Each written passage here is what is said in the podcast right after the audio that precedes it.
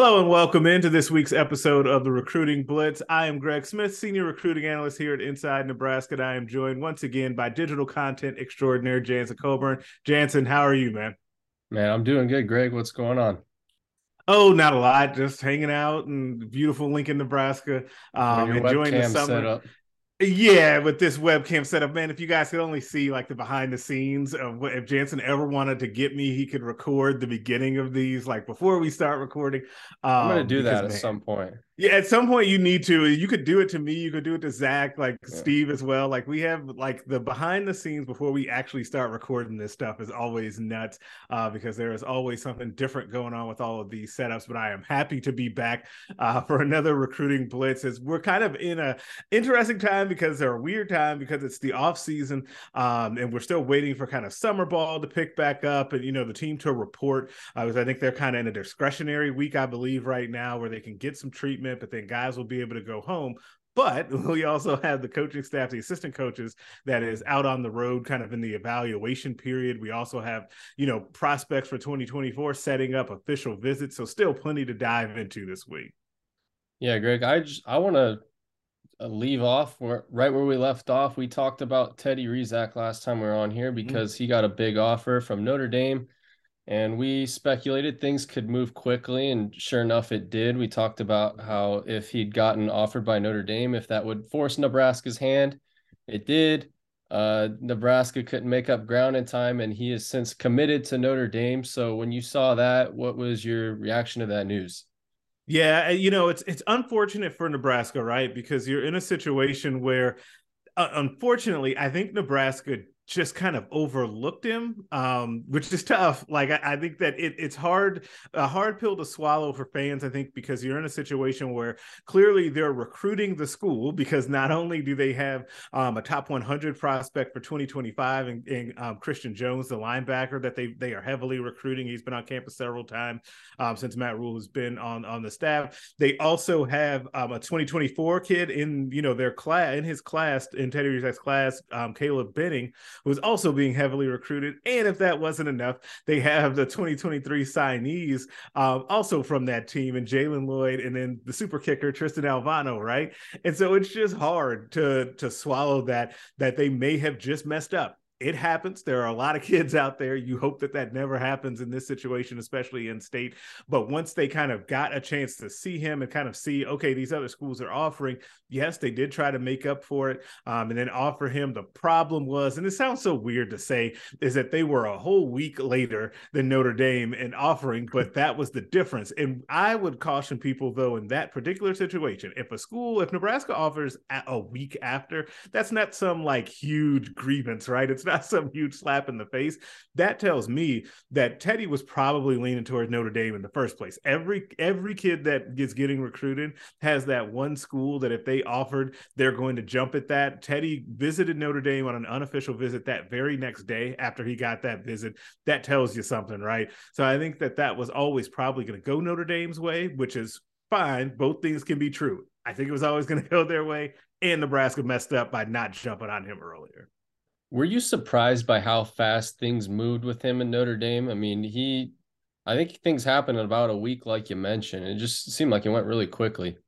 Yeah, no, because sometimes, like I said, when you have that offer that you're really looking for, um, you go ahead and jump on that. Plus, the the one thing too to keep in mind is Notre Dame is also in one of those situations where their recruiting class is very good. Um, they can also lean on you a little bit and say, "Hey, there's not going to if you hold on this, that spot's not going to be there." That's the benefit of recruiting really well is that you can use that as an additional tool to get kids to jump in the class that you really want to jump in quickly. Yeah, perhaps ironically, uh, Nebraska loses an in-state guy to Notre Dame, but then Nebraska gains a mm-hmm. transfer player from Notre Dame. Uh, obviously, just a walk-on player, but of a position that you said last time isn't a sexy one. The fullback position, Barrett Liebentritt committed to Nebraska. He was at Notre Dame. I think he was going to be a junior this season, so he's been there for a while, and he's right. from Omaha. So when you saw that Nebraska was getting a walk-on transfer from Notre Dame, what did you think about that? And what's uh, what do you think his role is going to be?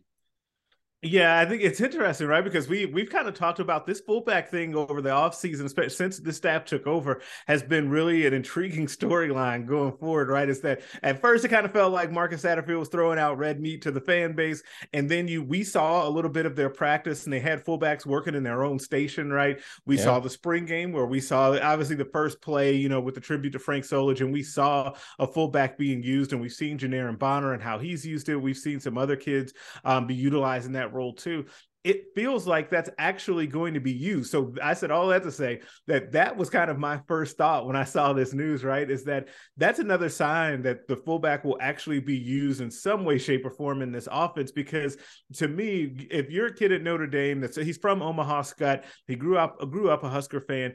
He saw kind of as this as this time with Rhule and Satterfield has evolved, and then into the spring game, he was able to see and hear about how they were utilizing the fullback, and he believed enough that they're going going to use it for him to come back and join the team, right? So I do think that that's a sign that what they're saying about that is real. Um, and now that makes me really intrigued about that. About if, is that a way to get the run game jump started? And let's get into the football weeds here, but still, that excites me in a way because we just haven't seen good running back run game um, from Nebraska in a while. Yeah, and they're kind of keeping that old tradition of uh, fullbacks at Nebraska by getting walk-on players. And speaking of walk-ons, we're we have two walk-ons that are no longer walk-ons on Nebraska's football team. Uh, and it, it's interesting just because Nebraska's been trying to trim their numbers down ever since spring ball concluded. But now uh, John Bullock uh, and Nate Boerkircher are on scholarship. Uh, we've obviously we've seen a lot of Nate Boerkircher last year. It seemed like Mark Whipple liked to get him involved in the offense, and he really helped out with the tight end depth. And then John Bullock, I, I think he's mostly contributed on special teams, but Matt Rhule's talked a lot about John over the course of spring. Um, so it's just interesting that they're, uh, it seems like they're in a position right now where they can uh, give some scholarships to walk on players. So what, what did you think about that? What does that tell you about where they are with respects to this 85 scholarship limit? Yeah, I think you picked up on a key thing there is that when when you are able to give those scholarships um, to walk-ons, and they were deserving walk-ons. I do I did want to say that right up front. When you talk about Boerkircher played a lot for them last year in the regular offense, and I think that he's going to figure in again. I feel like he's a guy that we and, and it's natural, right? Like he just doesn't get talked about a ton. And I think a, a part of that is that you've got Thomas Fidone and Arik Gilbert, two guys that have a lot of fanfare around them, that people are just salivating to see those two guys out there on the field at their full potential. But then here's, uh, I was going to say little old Nate Boerkircher. He's not little by any stretch of the no. imagination, just plodding along right there, like doing work. And to the point to where, remember, we got out there for the spring game. He was the first tight end to catch a pass. He was also out there with that first team um, as that kind of in a two tight end set with Fidone. So like he's go I think he's going to factor in. So he's very deserving. And then like you mentioned with John Bullock, he's a guy that not only has Matt Rhule mentioned him a lot, he mentioned him unsolicited, like with nobody asking specifically about him. He's talked about how if things break multiple times, if things break right, that he could end up being a guy that plays in the NFL. So they're very high on him as, as a linebacker. And what that tells me is is that something that I, I think I, I tweeted this sometime this week when this news came out is that at Nebraska, you're never going, you're always going to see guys make their announcements about how they're entering the transfer portal, right? Like you always see that. Very rarely is it kind of a secret thing. They want that out there but you're never going to see it where guys are tweeting about how you know they took the early retirement package or they're just retiring from football or anything like that right? You just aren't going to ever see it. That's why i say because of that i think that nebraska and now we know that was already under the 85 um, scholarship limit and they were. Um, i wonder now even after they give those two to those two deserving walk-ons and Bullock and Boerkircher, if they still have one more to give, that wouldn't be surprising to me either. If there's still one more, because I think that there are a lot of candidates um, that could either that have had some injury struggles and that could do the kind of the medical retirement or decide just to do something else completely. Um, so I think Nebraska Nebraska's roster number um, sits in a good uh, spot at this point. We don't have to worry about the NCAA coming in and putting Matt Rhule on probation or something uh, for being at the limit. Yeah, it's fascinating the timing because normally they would do that right around uh, fall camp. So they is mm-hmm. they must be comfortable with where their numbers are. Yeah. But all right, Greg, looking ahead, it, this year has gone by so fast, at least to me. We're already coming up on June and we're going to get back into official visits. Mm-hmm. Uh, you did an article on InsideNebraska.com talking about that uh, upcoming official visit slate. I don't know which weekend is the first one, but it seems like June 23rd is going to be a significant one. And part of that is because a in, very high profile in state player, Davon Hall, has confirmed that he's taking an official visit to Nebraska. So let's just start with him. Uh, why is that significant that they're able to get Davon Hall on an official visit next month? Yeah, it, it's a really big deal because one, he's he I think he's, the highest rated player um, in the state um, per rivals. I think he's even higher than Carter Nelson. Um, and he's been a guy that I feel like it's funny. I tell people I feel like we've been talking about Davon Hall for ten years. Um, it is not it, it, but it feels like that because he played so early at Bellevue West, at a high profile school, at a high profile position. Um, that they've put a lot of guys in Division One football right over the yeah. these last few years, and he's been playing for a long time, and so it feels like he's been on the radar and on the scene forever. It's finally about to be his senior year. Um, and so I think it's also a big deal, not only because he's a good player, but he's a kid that's got some good options out there. I know Penn State, Texas A&M are involved here, and we'll see kind of where he lands on his other official visits. But his recruitment has been kind of quiet for as high profile as he is in the state he has not really named any like true favorites or like any leaders or anything like that, which tells me that the recruitment is kind of up in the air right now. And Nebraska has an opportunity uh, to get in there and make some headway with Garrett McGuire. Yeah, you mentioned it feels like it's been 10 years since they've it been does. talking about him. I don't remember exactly when they offered him. I know it's very early on for Scott Frost. And if you just think about the potential receivers coaches he would have played for, it could have been Troy Walters and then Matt Lubick and Mickey Joseph and now Garrett McGuire. So yeah, it does it does feel like it's been a while. So uh just looking at that uh June 23rd visit weekend, what are some other names that are confirmed that are going to be there? Yeah, another one um, right on his own team, and another same position. Isaiah McMorris has also confirmed that he's going to be in Lincoln that weekend. Um, and that one, again, for a lot of the same reasons um, of why that's a big deal for Nebraska. And I think Isaiah is still underrated. We have him rated as a three star. I think he should be higher. Um, he's a really talented player. Uh, he's just a little bit on the smaller side, but he's very shifty and quick. Um, could really profile as a good slot receiver in college. Um, he's coming in and he's kind of been in the same mode where and, but a little different, where he's had um, interest from Penn State as well, and he really likes them. He likes USC as well. Don't know if the offer will quite come from them because they're just kind of in a different area when it comes to where they're recruiting wide receivers um, in the level that they're at right now. Uh, but getting him back on campus is really important. Um, also, that weekend, Adam Kasai, I, am going to butcher that last name, um, but he's a big defensive end out of Florida, um, six foot seven, 230 right now. And he's a guy that actually has been blowing up kind of on the camp circuit down there as well. Um, and I think that one of those guys that Nebraska will have to continue to look at kind of those guys that can can have really good frames and athleticism that can grow into even more um, size and bulk up even more to play out kind of wide out on that defensive line in the three three five. Um, and there'll be more that are confirmed. That's what I have right now, but there'll be plenty more that are getting confirmed. I do think that that June twenty third weekend is going to be the big one uh, for Matt Rhule and company.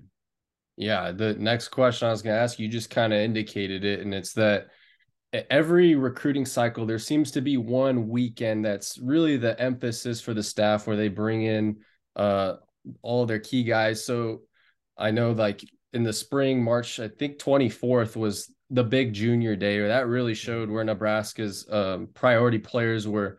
So do you see this uh, June 23rd visit weekend being sort of an indication of Nebraska's priority list of prospects at this time of year? Yes, I absolutely. I do. I think that that'll be another that'll be a key indicator um, to be able to tell what like who their top guys are. Now, it's not going to be hundred percent because there'll be some guys that have conflicts, or, or, excuse me, or some guys that are just want to go on a different weekend, and that's fine. So that'll they'll still come in other weekends. But I do think they're building that one up to be a really big one. But there's also it's not just a recruiting thing. There's a functional reason to this too. The Nebraska is going to be really active um, on with camps early in the month, right? So I think you'll see less yeah. visits early in the month, and then I think you're going to see the coaches out on the road, like actually working camps um, earlier than that. I think that that's really important to Matt Rhule, and it's really an, an interesting deal. Is that you'll see sometimes, um, and we've been to some of these camps where you know the assistant coaches are there, just kind of you know shake hands and kiss babies and see people and talk to prospects and all of that, but they're not actually working the camp. Matt Rhule wants them to be out there instructing and getting their hands dirty, which also serves another purpose in that you really get to work with kids, right? Like you really get an opportunity to see how they take the coaching and how they bond with you on that level um, when you're actually out there doing that. I'll leave you with this last one, Greg, because you you mentioned a good point about those camps coming up. I don't know if you got the calendar in front of you, but I'll put you on the spot. what are those uh, camps that are coming up? What do you know of, and what's sort of the important dates to be wary of? Oh man, that's a good question because it's it's early. They got a June. fullback camp coming up. yeah, they? they? do have a fullback camp. So it's it's going to be t- there's there's two different uh, things here to look out for. Early June, I think it's June third or fourth. I want to say they're going to have um, they're going to be out um, on the road doing satellite camps. Um, the, the coaching staff will be out coaching those and hosting helping to host those.